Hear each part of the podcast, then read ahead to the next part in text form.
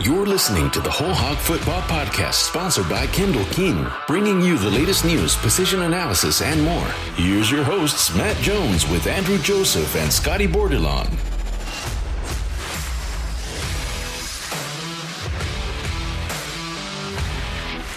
Regular season's over. Arkansas finishes with a six and six record. Now just in wait and see mode. Where will the Razorbacks go to a bowl game? We'll discuss that today. Give you kind of our thoughts, uh, our analysis on where the Razorbacks might end up in the postseason. We're also going to recap the Razorbacks game against Missouri with Tom Murphy of the Arkansas Democrat Gazette, Scotty Bordelon, and Andrew Joseph of WholeHogSports.com. I'm Matt Jones. Uh, let's start with Missouri. Tom, you were there. It was uh, kind of it seems like it's just your run of the mill Arkansas game at Missouri where it's really frustrating, not quite what you think it's going to be like, you know, from a, a Razorback perspective. And it just seems like there's something about Faurot Field that when Arkansas goes there and plays, uh, they, they don't play like the team maybe that we've seen the week before, two weeks before, anything like that. It, it's always kind of a, a first of its type deal. And, and I think, you know, there have been some close losses this year. Uh, there have been some disappointments defensively, but uh, just just felt like kind of a unique game at, at, Missouri, and maybe one that we've seen play out several times before up there. It's the Faurot Hex, man. Um, you know, I was thinking about that game earlier today, and it's just you watch Missouri through the course of the year, and you're like, wow, you know, Arkansas will have a really good chance to beat these guys.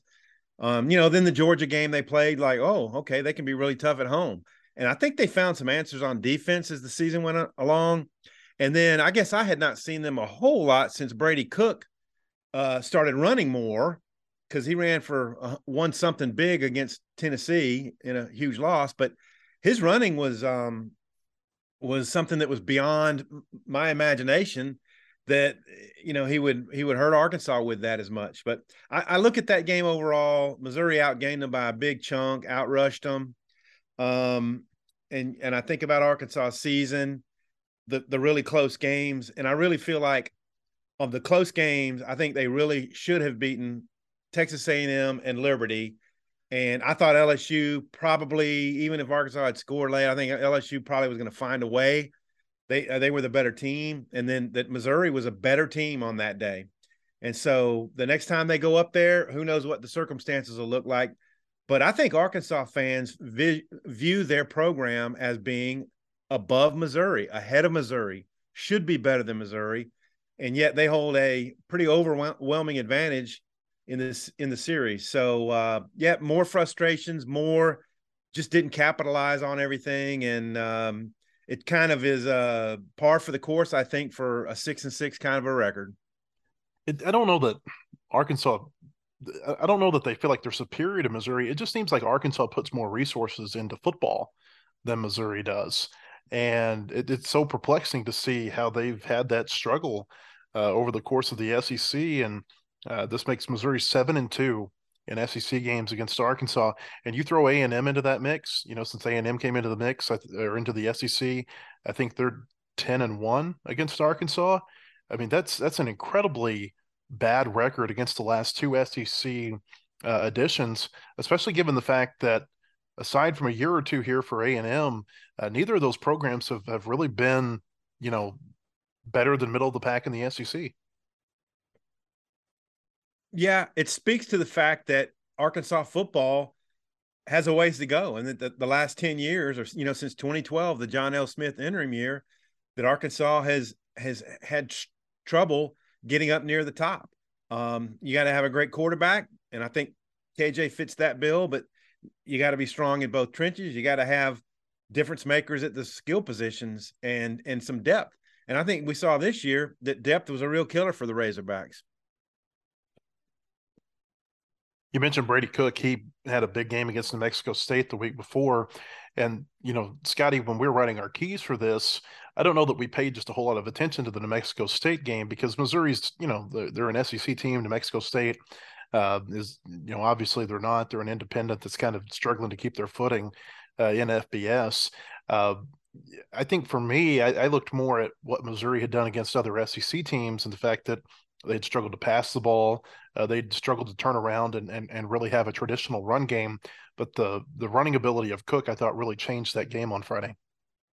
Yeah, there's no doubt about it. I mean, he it seemed like he he had 100 yards on the ground like before anybody knew it. Well, he had 100 before halftime, I think.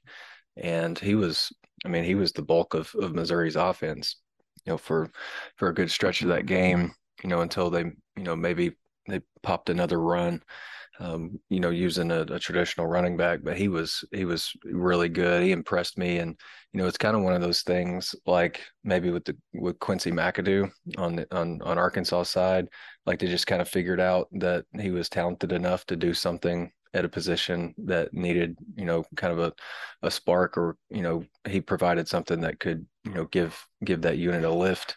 And you know, he just yeah, he just kind of he broke free, made some big throws, and then um, he compromised Arkansas's defense. You know, he made some throws, and then uh, he would tuck it and run, and he's got pretty impressive speed. Like I was kind of surprised by the athleticism um, Brady Cook. To be honest, I just I like you mentioned the keys. Like I didn't, I honestly didn't really consider it, and that's you know part of the reason why we're writing about it and not coaching. Um, Sam knew about it, um, and they still had a, a, really difficult time stopping him. But I just thought the keys to the keys to the game were KJ Jefferson and Arkansas carrying momentum into that game from the Ole Miss game, and you know establishing their run. Like they got that back on track against Ole Miss. KJ looked pretty good, um, you know, throwing the ball in that game. And in the first half against Missouri, he looked pretty good again. Like what he had a rushing touchdown and then threw for two more. And you're thinking he's, you know, they're they're kind of humming on offense. And then the second half came, and I just don't know exactly what happened. Like they ran close to 30 plays for less than 90 yards, I think. And it was, you know, the short yardage situations popped up again. Um, and it's just, you know, I wrote, I, I think the kicker in my my sidebar after the game was that you know for an offensive line and an offense that kind of prides itself on toughness and being able to pick up you know key yards when needed um, they weren't able to do that. It's pretty disappointing that that was kind of the the way another game ended and that's ultimately what you know six and six seasons are, are made of yeah, you kind of touched it on touched on it there at the end, Scotty. But I thought the most disappointing part of that loss was the play of the offensive line, and it's kind of been a trend. And as the seasons come to a close in the recent weeks, like they started out with such promise and such a high level of play, and a lot of was made about how veteran of an offensive line it was and how much experience they had, uh, and they played well. And I think they were grading out really highly on PFF through like the first half of the season, and then it just seemed like the the wear and tear finally got to them, and they just kind of uh, wore out. And I think you saw that um, come and make a factor in the game against Missouri. They had 11 tackles for loss. They ended up losing 70 yards on tackles for loss. And I think if you're allowing that much penetration, you're just never going to be successful. Wrote in that recap too that you know Arkansas ran for a season low in yards for the third time in four weeks. And then I, you know, did some quick math after the game. And in the first two months of the season, Arkansas ran for over 900 yards and nine touchdowns, like in each month. And Arkansas ran for barely over 700, and I think four touchdowns or five touchdowns in November. That's just, yeah, that's not going to cut it. I mean, we've talked a lot about, um, or Matt, you, you made the reference about the, was it the Frank Broyles quote? You know, people remember November. I'm going to remember the way that that Arkansas's run game just didn't didn't help itself out, you know, whatsoever, you know, late in the season. Yeah, they remember November, good or bad, and I think they're going to remember bad. You know, one of the other things that Frank Broyles would also say though was that the bowl game has a you know an opportunity to kind of erase the the memories of of a season. It, it gives you the some momentum going into the off season, so Arkansas still got a chance maybe to to ride some momentum uh, based on whatever bowl game they're in. Uh, Andrew, I wanted to go back to you. You've got a little bit of unique perspective on Missouri because you grew up in St. Louis area. I know you've got some some family members who are at Mizzou. Obviously, you cover Arkansas. You went to school at the U of A. Does it surprise you to see how Missouri has has dominated this series? And and, and are we off base in, in saying that it feels like Arkansas puts more resources and, and, and maybe the fan base cares about the, the sport more than they do at Mizzou? No, you're absolutely right. And I think that when I think of the Missouri Arkansas rivalry or whatever they're trying to to declare the battle line rivalry, and I see all the fans talking about how it's a kind of a forced rivalry and they don't really care. Well, they care at the end of the game when Missouri keeps beating Arkansas. And so I think And for me personally, my sister goes to Mizzou, so that in-house rivalry is is a lot more competitive than apparently the rivalry on the field because I I heard it after Arkansas's loss. Uh, but I just think that Arkansas and Missouri right now are, whether they like it or not, are in similar uh, stratospheres as programs, uh, and I think that neither one of them would like to admit that. And then I think when you watch it as the regular season unfolds because this game's played so late in the season uh, and you watch Missouri struggle for the most part of the season and then you you say oh well at least we'll have a free win at the end of the year. We'll get to beat up on a bad Missouri team. And then somehow they beat Arkansas and the, they just finished the season in two totally different ways with Arkansas kind of limping to the finish line and Missouri coming on strong at the end. And I just think it kind of really overshadows the the whole body of work that you put in in the rest of the season when you put uh, I kind of end it on a, such a poor note.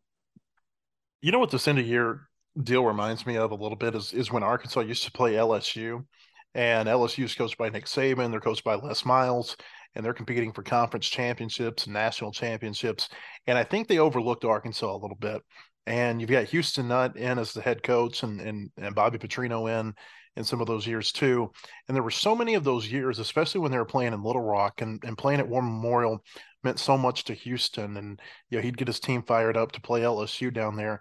Didn't it feel like we're seeing that a little bit, Tom, right now with Eli Drinkwitz and, and playing Arkansas, given you know the the ties that he has to the state. You heard him make the you know, kind of the the shot at Chuck Barrett at the end of his press conference the other day. It just feels like this is something that means a whole lot to him, and and, and Arkansas is going to have to find a way to match that enthusiasm uh, that that Missouri has for this game by virtue of it, of it meaning something a lot to their head coach. Uh, I think you make a good point there. That you know Eli being from Alma and going to uh, uh Arkansas Tech, there's a there's a there's a specific meaning for him to to beat Arkansas. Um, and of course, they wouldn't have gone bowling if they hadn't won the game. So it, it meant a lot. I, I I look week to week and the teams that are in the middle and lower tiers of the SEC, you just could have put them all in a hat. I mean, Arkansas, you know, handles South Carolina well. Well, at the end of the season, South Carolina is beating Tennessee and beating Clemson. And it's just the given motivation, the given, you know, game plan, the internal drive, you know, the mojo of a team at the end uh, in any game um, it, it has a large bearing on the outcome.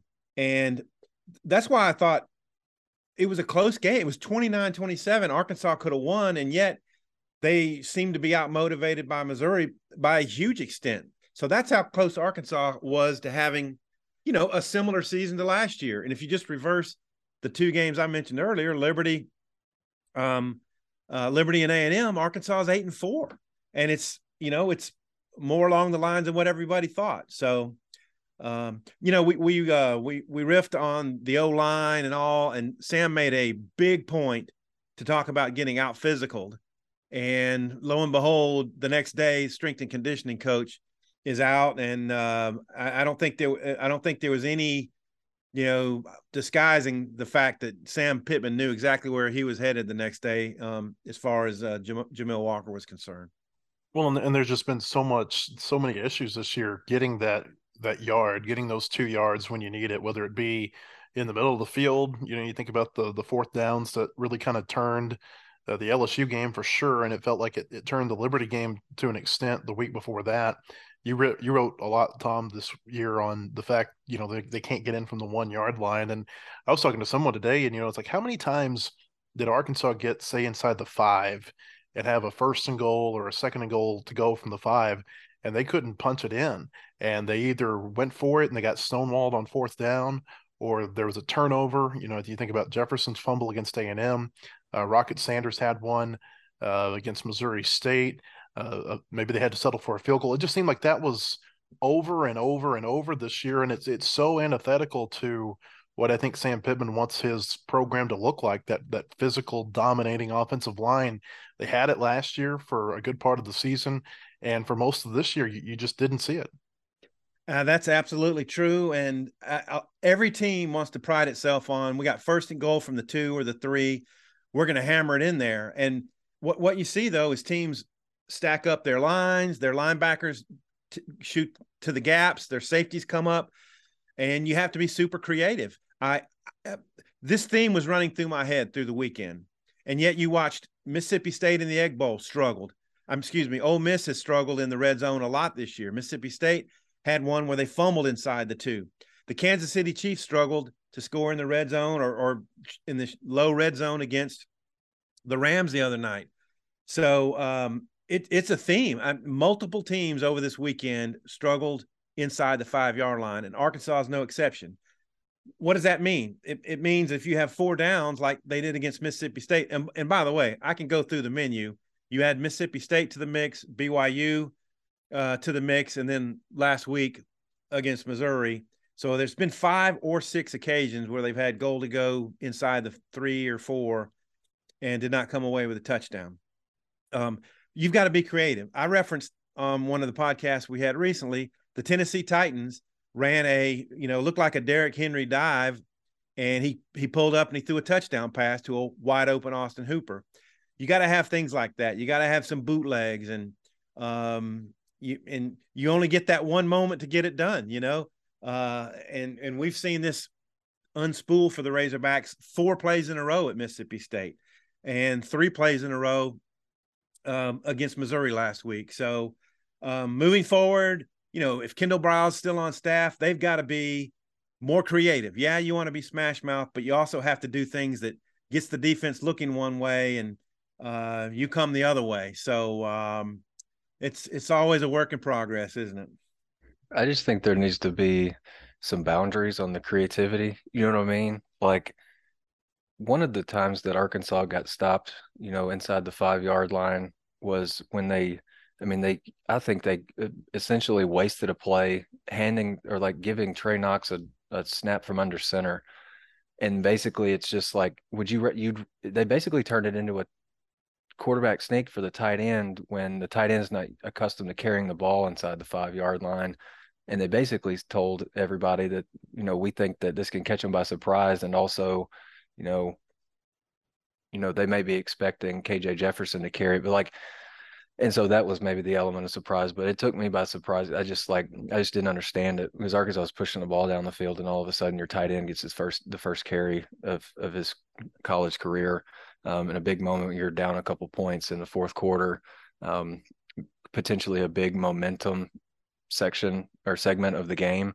And that's, that's what one of the plays was, was used on. So, I don't know. I just think there's got to be some some boundaries to the creativity. I think there's obviously you can't just do the um, this day and age. You can't just like line it up and um, unless you're like Michigan or Georgia and just kind of go old school, turn around, hand the ball off. Like there's got to be some element of um, of, of surprise and creativity to your offense, but um, I think there needs to be some boundaries set.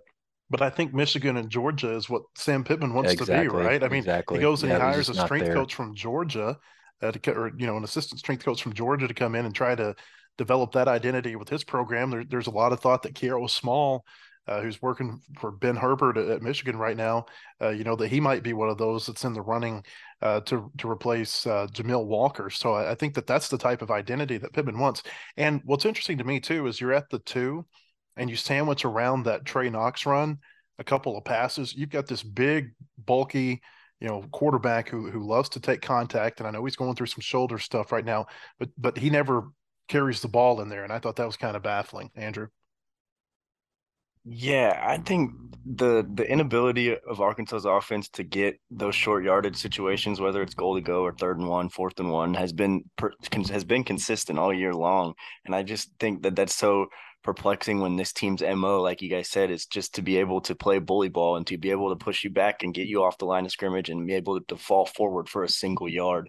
And I think when you're in those goal to go situations, like that's situational football that you're choosing your best plays that you think have the most success because you're only getting four shots at it max. And I think it just makes me wish that I could see what is going on in Arkansas's practices when they practice these situations because you're not going to call a tight end sneak on the three or two or three yard line in the final game of the season if you haven't tried it in practice and if it hasn't worked in practice. So clearly that's something that was successful at one point that made them feel like they could call it in a real game. And I just don't know how that is happening or where that's coming from.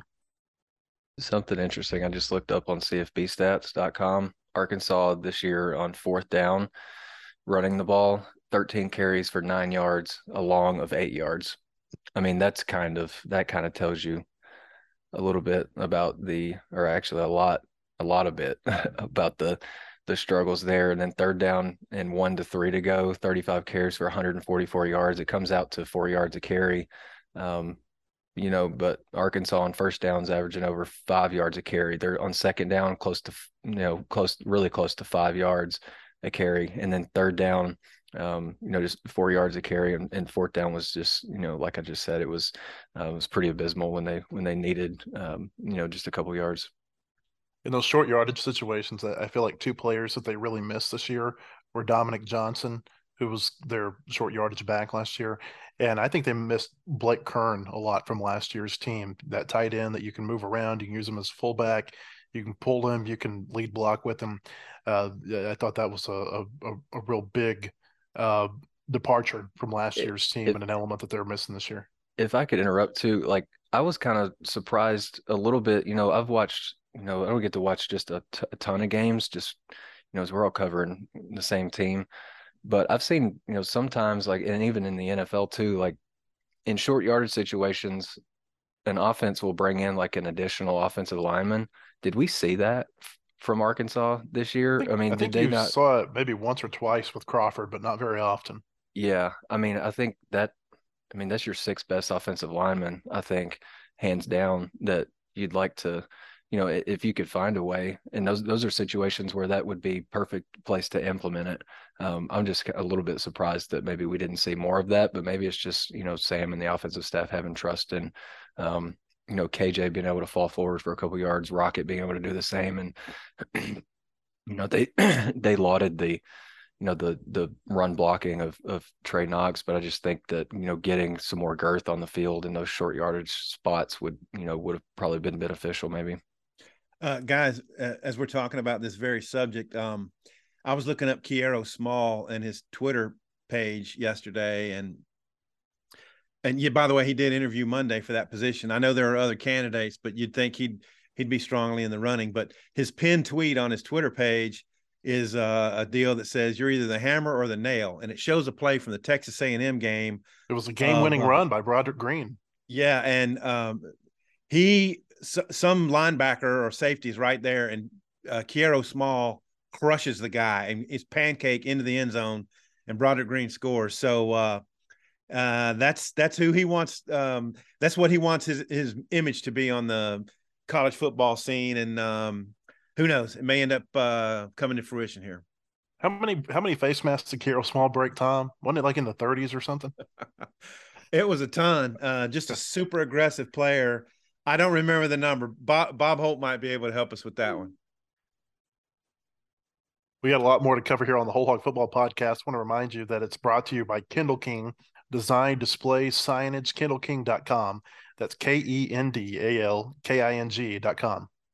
The Kendall King Group family of companies plays to win, just like our hogs. We know how demanding retail marketing is today. From digital omni-channel creative services through in store signing and displays, and finally to social influence. We've got you covered. Our KKG Inc. family of companies, Kendall King, Shopcart Creative, and Soapbox Influence are winning with multiple retailers and brands. We play to win and will be a winning partner for all your retail marketing service needs. Go Hogs! WholeHogSports.com has the largest, most experienced staff of reporters covering sports in Arkansas football, basketball, baseball, recruiting, and more. You'll find it at WholeHogSports.com. The website includes up to minute news, daily commentaries, and award winning photography from the staffs of Hogs Illustrated and the Democrat Gazette. For subscriptions, call 1 800 757 6277. That's 1 800 757 6277. Or visit us online today. Whole Want more coverage of your home team? Download the Whole Hog Sports Video on Demand app. Check out the Fan Zone and get up to the minute videos, podcasts, and features on football, basketball, baseball, recruiting, and more. Search for Whole Hog Sports on Apple TV, Roku, and Amazon Fire at home. And take it with you on the go by downloading it for your mobile device in your App Store. The Whole Hog Sports Video on Demand app. Get it today. Welcome back to the Whole Hog Football Podcast. Sam Pittman told us last week that it's going to be an eventful week for the Razorbacks in terms of players transferring out. You know, I mean, you, things are still evolving in terms of freedom of movement for transfers, the way that uh, name, image, likeness is uh, impacting teams, and you know, it's. I think you're going to see football become a lot more like basketball is in terms of you know a high volume of transfers at the end of every year and and I think the coaches can kind of sense that and, and that's what Pittman was trying to say last week to this point and and we're recording this this podcast on Tuesday afternoon to this point there haven't been just a ton of notable uh, players who have put their name in the transfer portal for Arkansas. Uh, but they're doing exit interviews with players and coaches throughout this week. The portal doesn't open until next Tuesday, so that can certainly change. At this point, the most notable players who are transferring out are Myles Slusher. Uh, he did not play at Missouri. Uh, don't know what all is going on there, but you know, obviously he was in and out all year for for various reasons, whether it be uh, the suspension, whether it be the injuries. Uh, Malik Hornsby, who I think uh, that it became pretty obvious in, in the times that he got uh, snaps this year that that he's not going to be a real effective SEC quarterback. Uh, those are probably the two most notable. But but Tom, who are some of the others that have transferred out that have maybe caught your eye?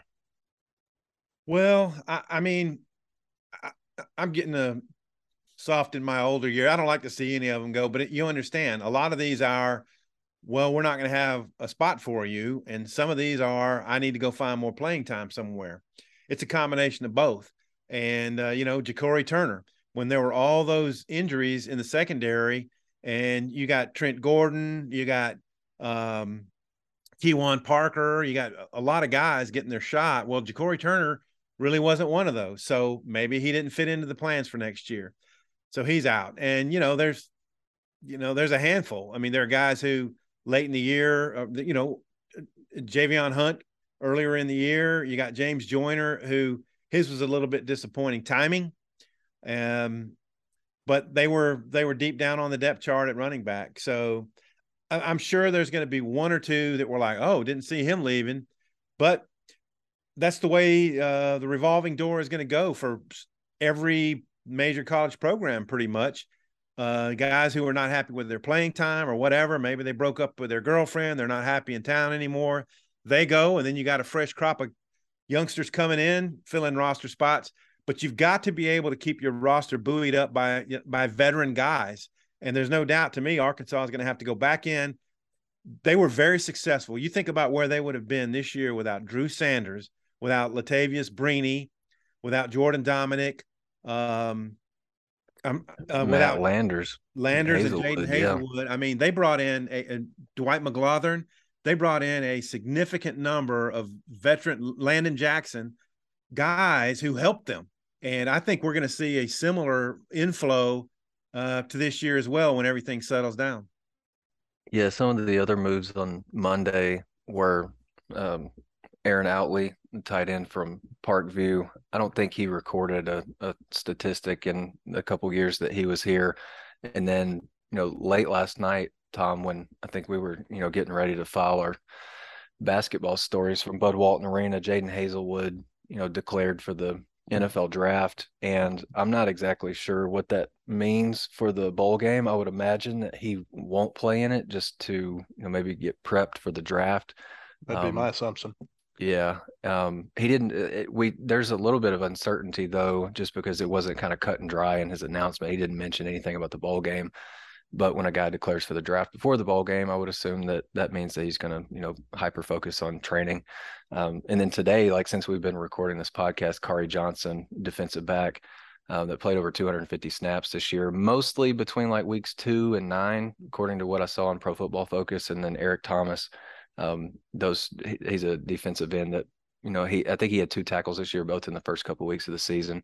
Um, didn't really contribute after that, maybe aside from special teams. But um, those two guys announced on Twitter that they're going to transfer like within four or five minutes apart. So that that's the latest that I've got.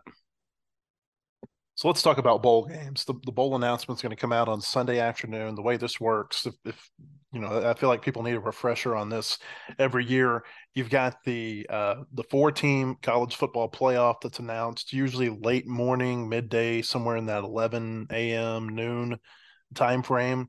Uh, the committee goes back in then and they set the rest of the New Year's Six bowls. You wait on that announcement. I think that usually comes out around two o'clock, three o'clock in the afternoon, and then at that point is when you start to to see all the other bowls uh, really take shape. Um, I don't know exactly what time we'll find out on Sunday, but it's usually mid afternoon is, is when we find out uh, what bowl game that Arkansas will be playing in.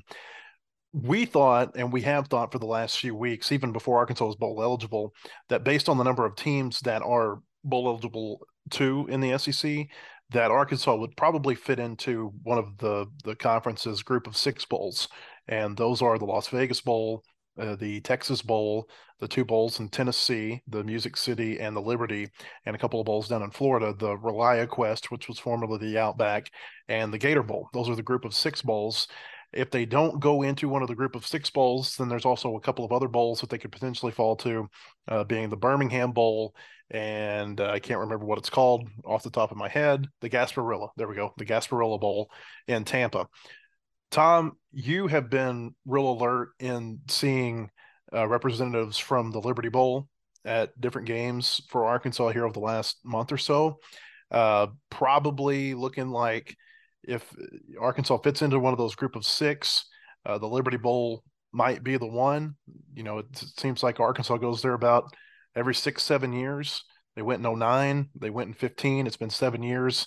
And now here's potentially the opportunity for Arkansas to, you know, go back over the river and, and, and pull in a pretty good crowd for a game against a Big 12 team.